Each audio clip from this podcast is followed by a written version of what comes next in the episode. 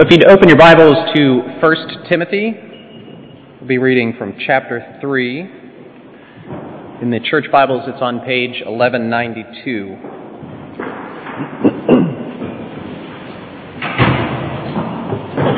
It's 1 Timothy chapter 3. I'll be reading verses 1 through 16, and that's again on page 1192. Here is a trustworthy saying. If anyone sets his heart on being an overseer, he desires a noble task. Now the overseer must be above reproach, the husband of but one wife, temperate, self-controlled, respectable, hospitable, able to teach, not given to drunkenness, not violent but gentle, not quarrelsome, not a lover of money. He must manage his own family well and see that his children obey him with proper respect. If anyone does not know how to manage his own family, how can he take care of God's church? He must not be a recent convert, or he may become conceited and fall under the same judgment as the devil. He must also have a good reputation with outsiders, so that he will not fall into disgrace and into the devil's trap.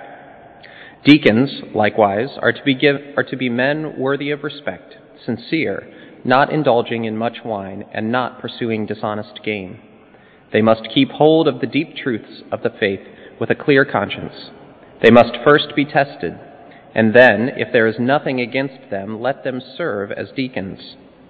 In the same way, their wives are to be women worthy of respect, not malicious talkers, but temperate and trustworthy in everything. A deacon must be the husband of but one wife, and must manage his children and his household well. Those who have served well gain an excellent standing and great assurance in their faith in Christ Jesus. Although I hope to come to you soon, I am writing you these instructions so that, if I am delayed, you will know how people ought to conduct themselves in God's household, which is the church of the living God, the pillar and foundation of the truth. Beyond all question, the mystery of godliness is great. He appeared in a body, was vindicated by the Spirit, was seen by angels, was preached among the nations, was believed on in the world, was taken up in glory. Now if you'll turn to chapter 5, we'll read verses 17 to 22. It's chapter 5, 17 to 22. The elders who direct the affairs of the church well are worthy of double honor, especially those whose work is preaching and teaching. For the Scripture says, "Do not muzzle the ox while it is treading out the grain, and the worker deserves his wages." Do not entertain an accusation against an elder unless it is brought by 2 or 3 witnesses. Those who sin are to be rebuked publicly, so that the others may take warning. I charge you, in the sight of God and Christ Jesus and the elect angels, to keep these instructions without partiality and do nothing out of favoritism. Do not be hasty in the laying on of hands, and do not share in the sins of others. Keep yourself pure.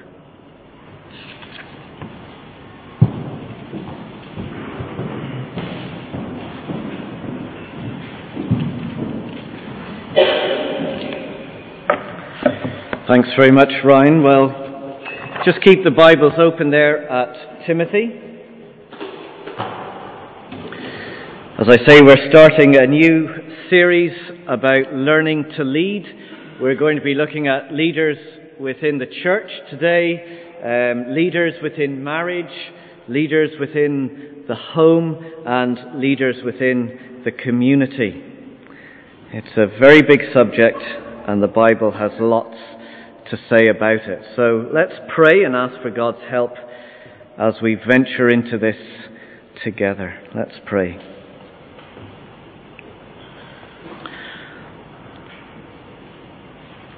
Our Father, we come and we submit ourselves to you as the one who has all authority and all supremacy. For you are the chief shepherd, the true leader. And we submit ourselves to you in that we want you to teach us and to instruct us and that our lives would be shaped and moulded around who you are, and that our lives would be changed by you. And to do this, we need the help of your Holy Spirit. First, to open up our minds to understand it, but also for your Spirit to work that deep in our lives, to change us, and to enable us to be the kind of people and the kind of church that you call us to be. So help us this morning, help us as we go through this new series together. We pray all this in Jesus' name. Amen. Well, do take notes. There's pens there if anybody needs them. Feel free just to come to the front and get one.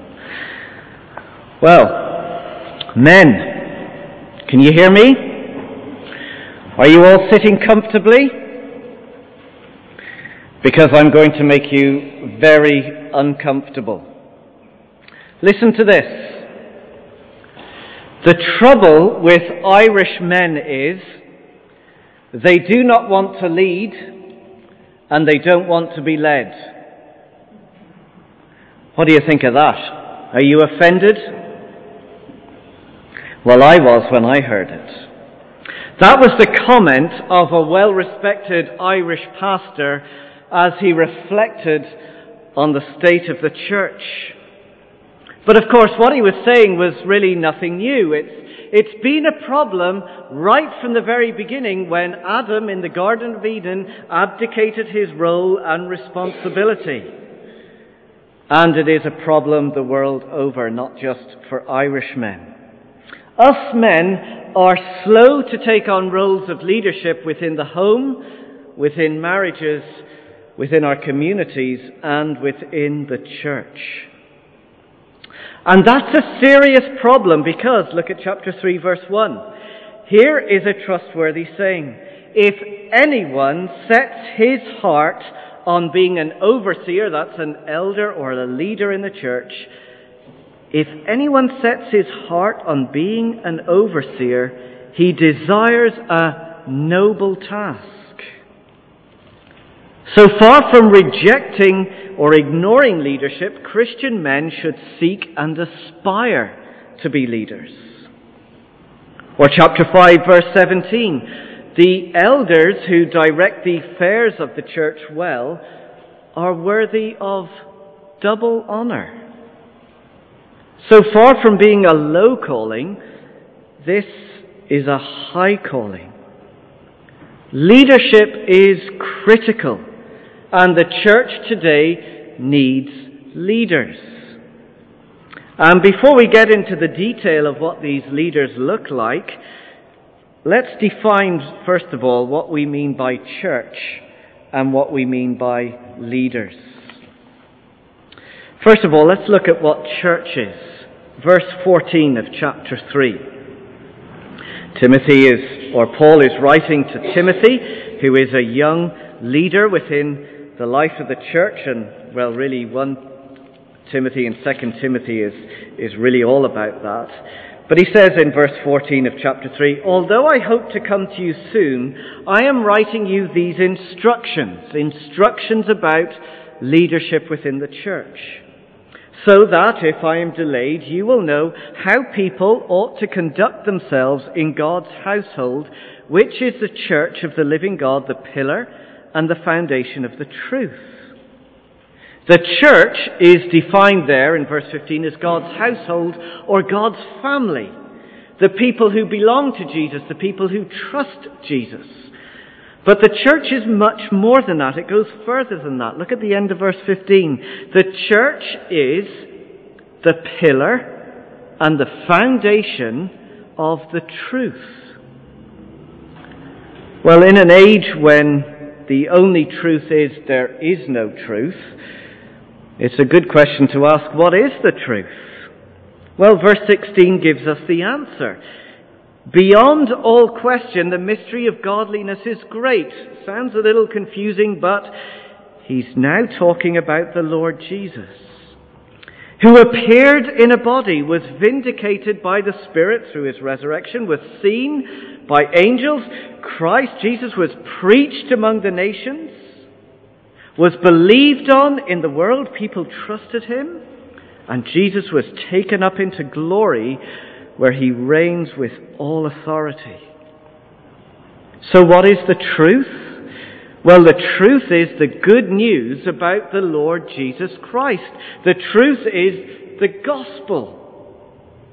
So the church is the pillar and the foundation of the gospel.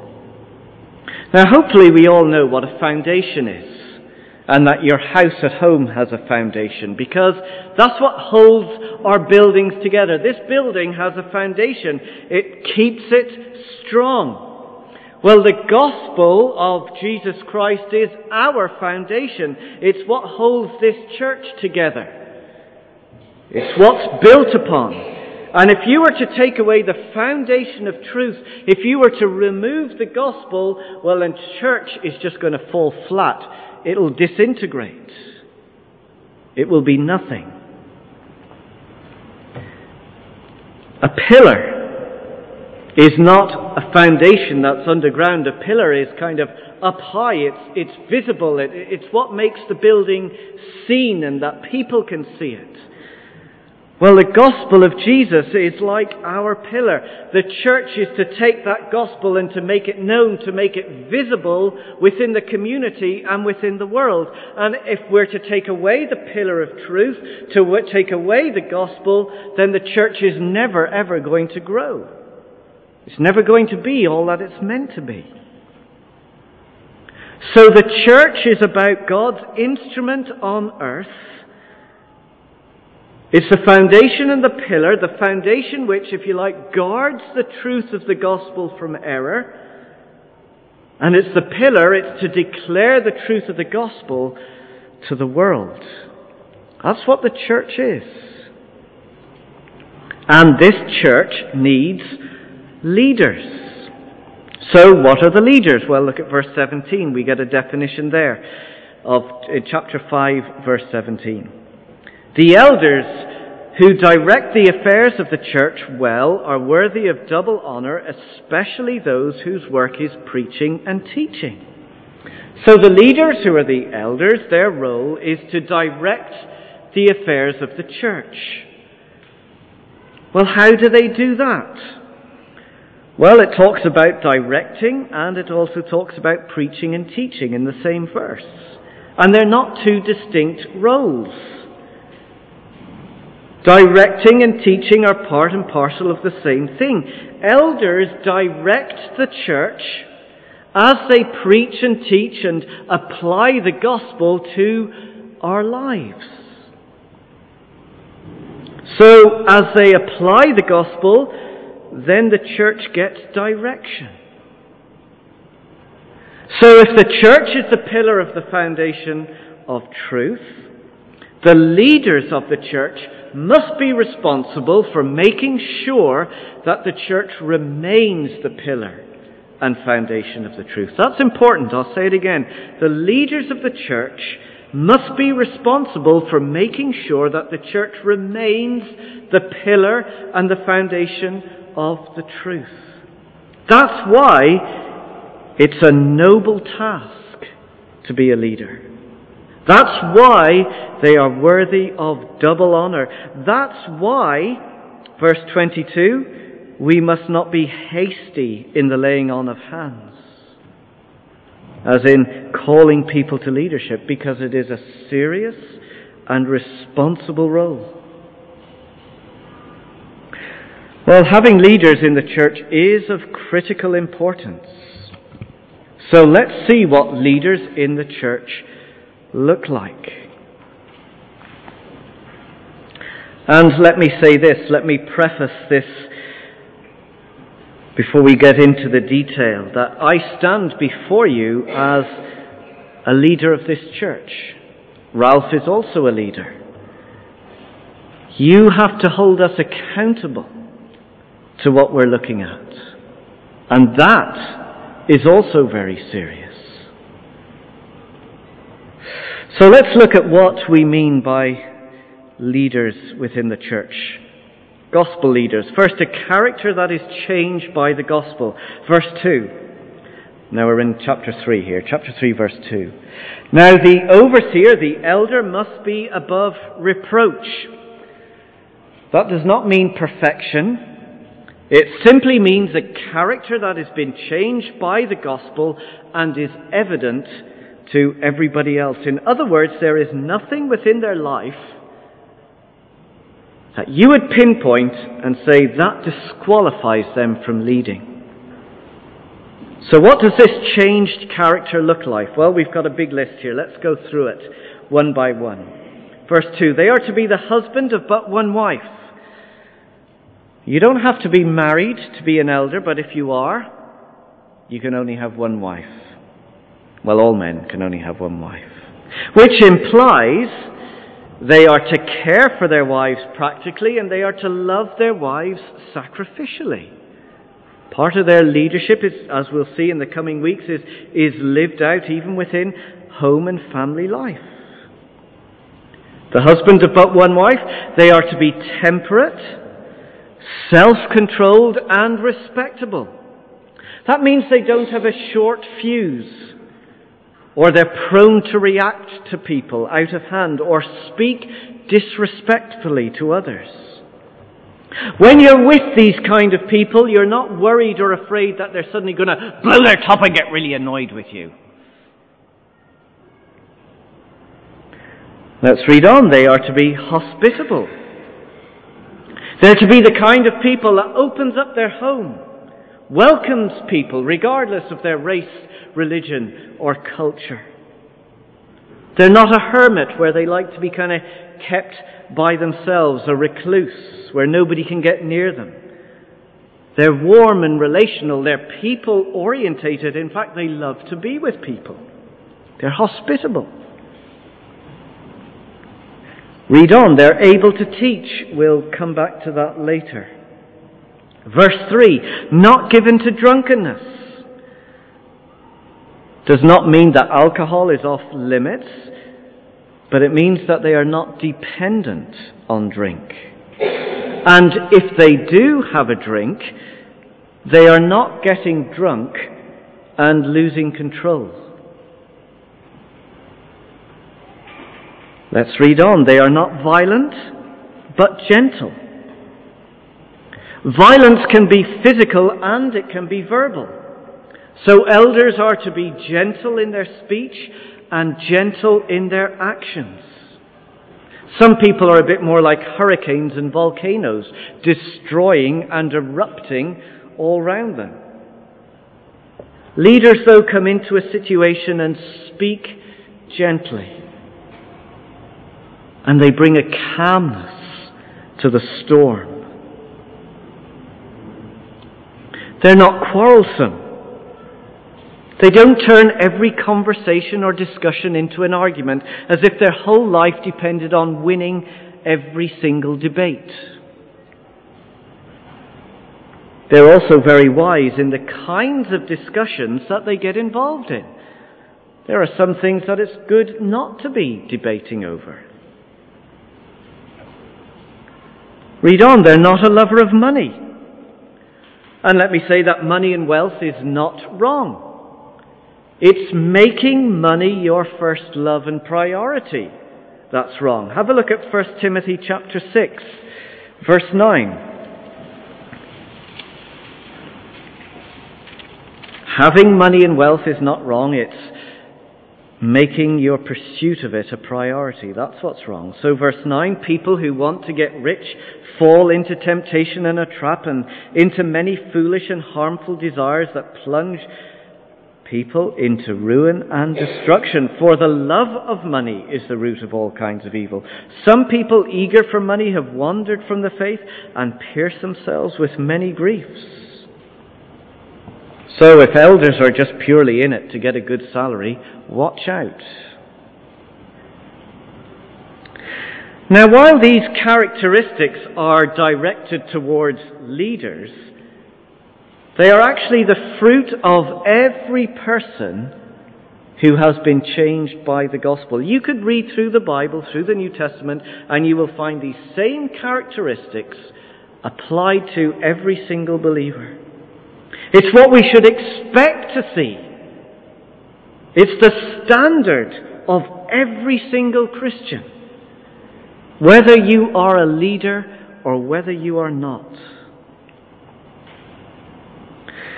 So first, leaders within the church display a consistent Christian character that has been changed by the gospel. Second, they're the kind of people that live a life that reflects the gospel. And this is seen in two ways. It's seen in family life and in work life. First of all, family life. Verse 4. He must manage his own family well and see that his children obey him with proper respect. You know, a disordered home where children are not disciplined, where wives are divisive, where fathers abdicate their responsibility, it's a recipe for disaster when it comes to leadership. Why? Well, look at verse 5. If anyone does not know how to manage his own family, well, how can he take care of God's church, God's family? You see, if a leader's home life is in a mess, then church life is going to be in a mess. And in many ways, it's saying here that family life, home life, is almost like God's training ground for leadership within church life. It's where you serve your apprenticeship. It's where you get down and work out the nitty-gritty of what it is to manage your family and how to lead within the church family. Of course, it doesn't mean that leaders must have families or that leaders must be married. It doesn't mean that. But it does provide a good test for those who would be leaders.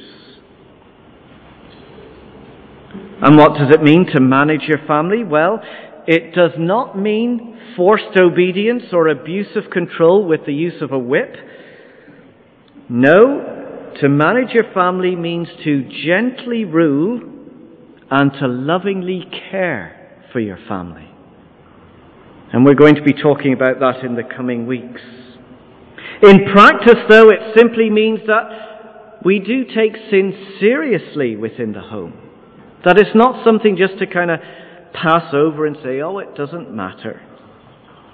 But at the same time as taking sin seriously, there is a demonstration of mercy and grace.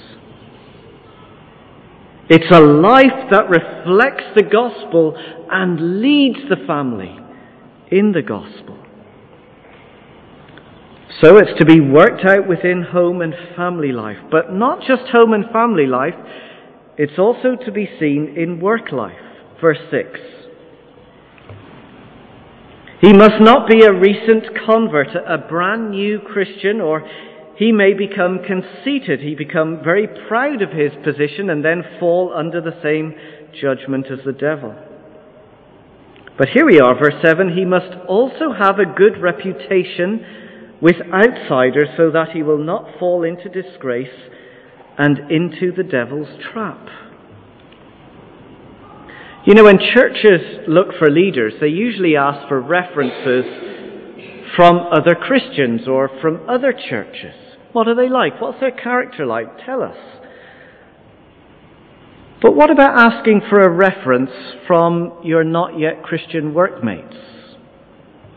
Because look what it says in verse 7, he must have a good reputation with outsiders.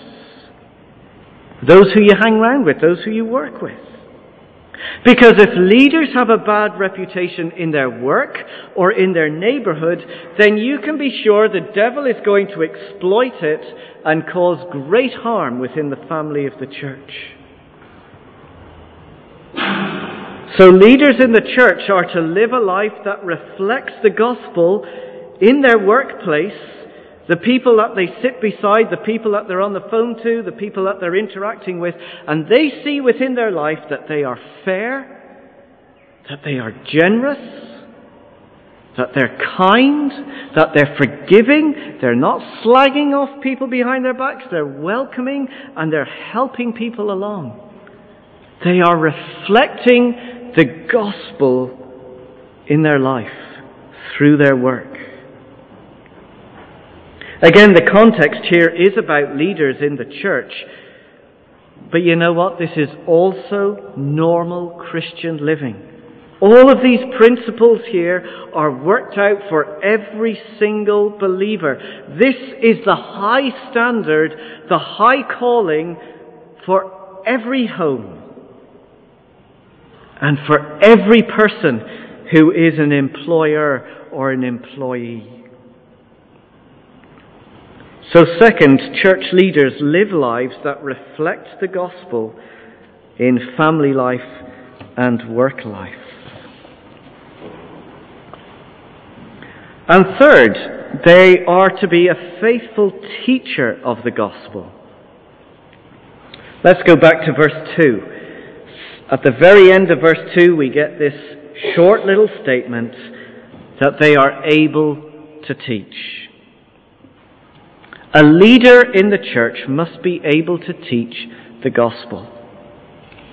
This is the one qualification that marks leaders apart from everybody else. So all that we've been looking at so far applies to everybody, but an ability to be able to teach the whole church is particular to those who are leaders. Yes, again, at one level we should all be able to teach the gospel. It's not just elders who are able to teach.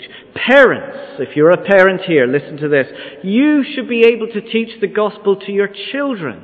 You should be making that your priority to spend time with them, whether it's in the evening or whenever, throughout the day, to be instructing them in the gospel. You need to teach it. Don't depend on others to do it for you. It's your job. And of course, we need teachers within Crusaders and Sunday school. We need people who can teach and grow in that ability to teach. In fact, we're all to be teachers of God's Word and the Gospel to each other as we meet up one-to-one or in groups to pray and to read the Bible together. So yes, we should all be able to teach. But there are those who are set apart and called to teach the whole church and who are responsible for the whole church. So look at 1 Timothy 4, verse 11 through to 13. Let's just read that there, chapter 4, verse 11. Command and teach these things. So here's an instruction to Timothy that he's now to teach and to pass on to the whole church. Teach these things. Don't let anyone look down on you because you're young, but set an example for the believers in speech, in life, in love, in faith and in purity. That's all the things we've just been looking through. And until I come, devote yourself to the public reading of Scripture, to preaching and to teaching. Flick over to 2 Timothy, chapter 4, verse 1. We get another example of what this means. 2 Timothy, chapter 4, verse 1. And again, the seriousness and the responsibility of this. It is done in the presence of God and of Christ Jesus. So right now, yes, we're teaching, but we're in the presence of God and of Christ Jesus, who will judge the living and the dead. So take it absolutely seriously. And in view of his appearing and his kingdom, I give you this charge. Preach the word.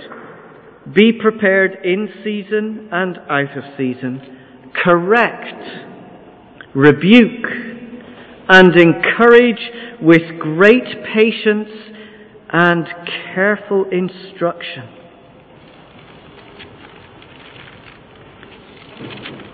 It implies that leaders have sound comprehension of God's Word and are crystal clear in their communication of God's Word. In other words, they're people who know their Bible, who are immersed in their Bible and are able to pass that on to others. Not just pure information, but as you look at their lives, they example and they model what they are teaching. This is the central and primary task of church leaders. This is how they direct the affairs of the church, and this is how the church remains the pillar and the foundation of truth. So every Christian, and if you are a Christian, every Christian should make it their responsibility to be able to teach. But only some are called and able to teach the whole church. So this is what church leadership looks like. A character that is shaped by the gospel, a life that is reflective of the gospel, and they are a faithful teacher of the gospel. These three qualities are essential to church leadership and must never, ever be overlooked. You can't just take one out and then think the other two are fine.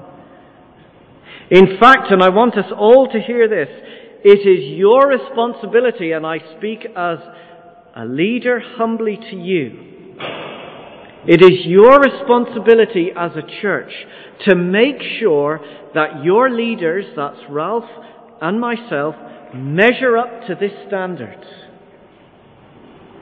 Your responsibility to hold us accountable. And if ever you think that we are drifting from any of these areas, it is your responsibility to bring it to our attention. Chapter 5, verse 19.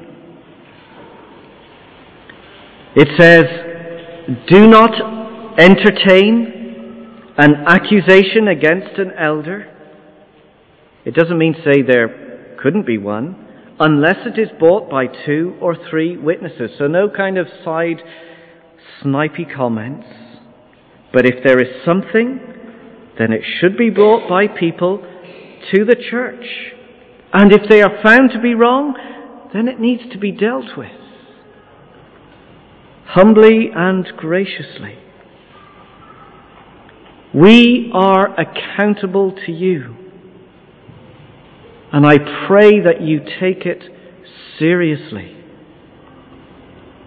Let me just read one other reference. You can look at it. It's in Hebrews. I haven't got the page number, but I think it will be helpful just to read it. Hebrews chapter 3.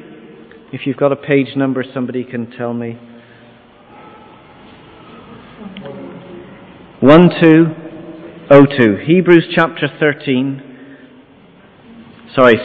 yeah. So if you get to Hebrews 2, it's chapter 13, it's at the end of it. Okay, verse 17 of chapter 13.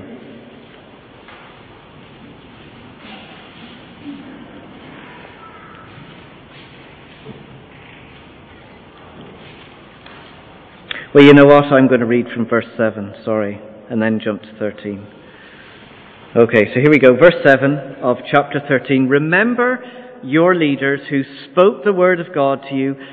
Consider the outcome of their way of life and imitate their faith."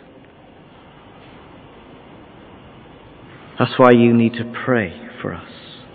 Verse 17. "Obey your leaders and submit to their authority." The authority, remember, is an authority which comes from God's word, the gospel, not just whatever they think in their own minds. "They keep watch over you as men who must give an account." One day we will stand before God and God will ask, "Johnny, how did you lead the church family?" "Obey them so that their work will be a joy and not a burden, for that would be of no advantage to you." And here it is. Do you see how he says it in verse 18? Pray for us. Pray for us. You need to pray for your leaders that they do all that we are commanded to do. But as we finish, let me speak to the men and then to the women. Men, we're great at pursuing our careers and having dreams about the things that we're going to do. We're great at planning our projects. But don't ever allow that to hinder leadership within the church. Remember how we started in 1 Timothy 3, verse 1. Whoever sets his heart on being an elder, a leader, desires a noble task. Never put the career and the projects and all of those things so important that even the consideration of leadership is down here.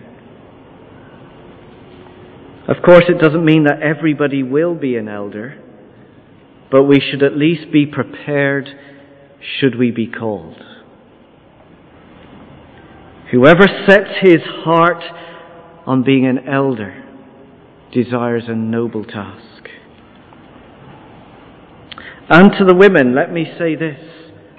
Pray for the men of the church.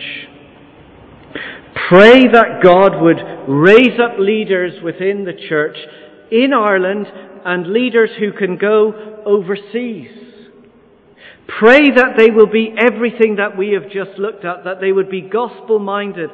Pray for the men that they will have a character that is shaped by the gospel, a life that reflects the gospel, and that they would be teachers of the gospel. Support them and encourage them. And where you need to, step back and let them learn to lead, because the men are very shy. God calls for leaders within the life of the church. It is the pillar and the foundation of the truth. It is the means by which the church is built strong together, and it is the way in which the church grows and the way in which the gospel is spread. Let's pray together.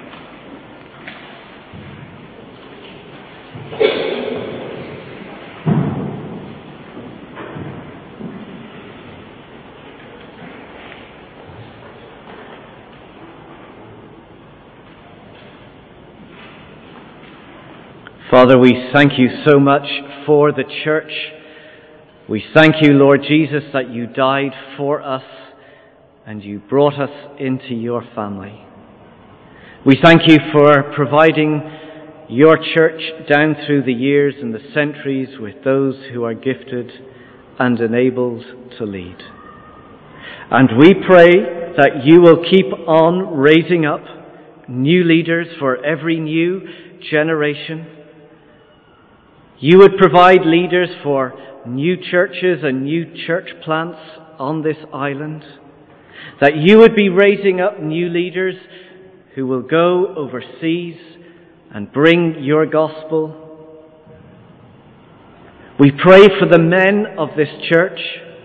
We thank you for them. We thank you for all of their roles of responsibility and care. Enable them and equip them, and call them and work in them. We pray that you will raise up leaders from within this church. And we pray for the women. We thank you for them. We ask that you would help them to encourage and support, to pray, that we would be the church that you call us to be. That we would never be found wanting, but we would be people who live a life worthy of the gospel and see your church grow and your gospel proclaimed. Help us all then, and fill us with your Holy Spirit to achieve and accomplish all of these things. It is for your name and for your glory alone that we pray this. Amen.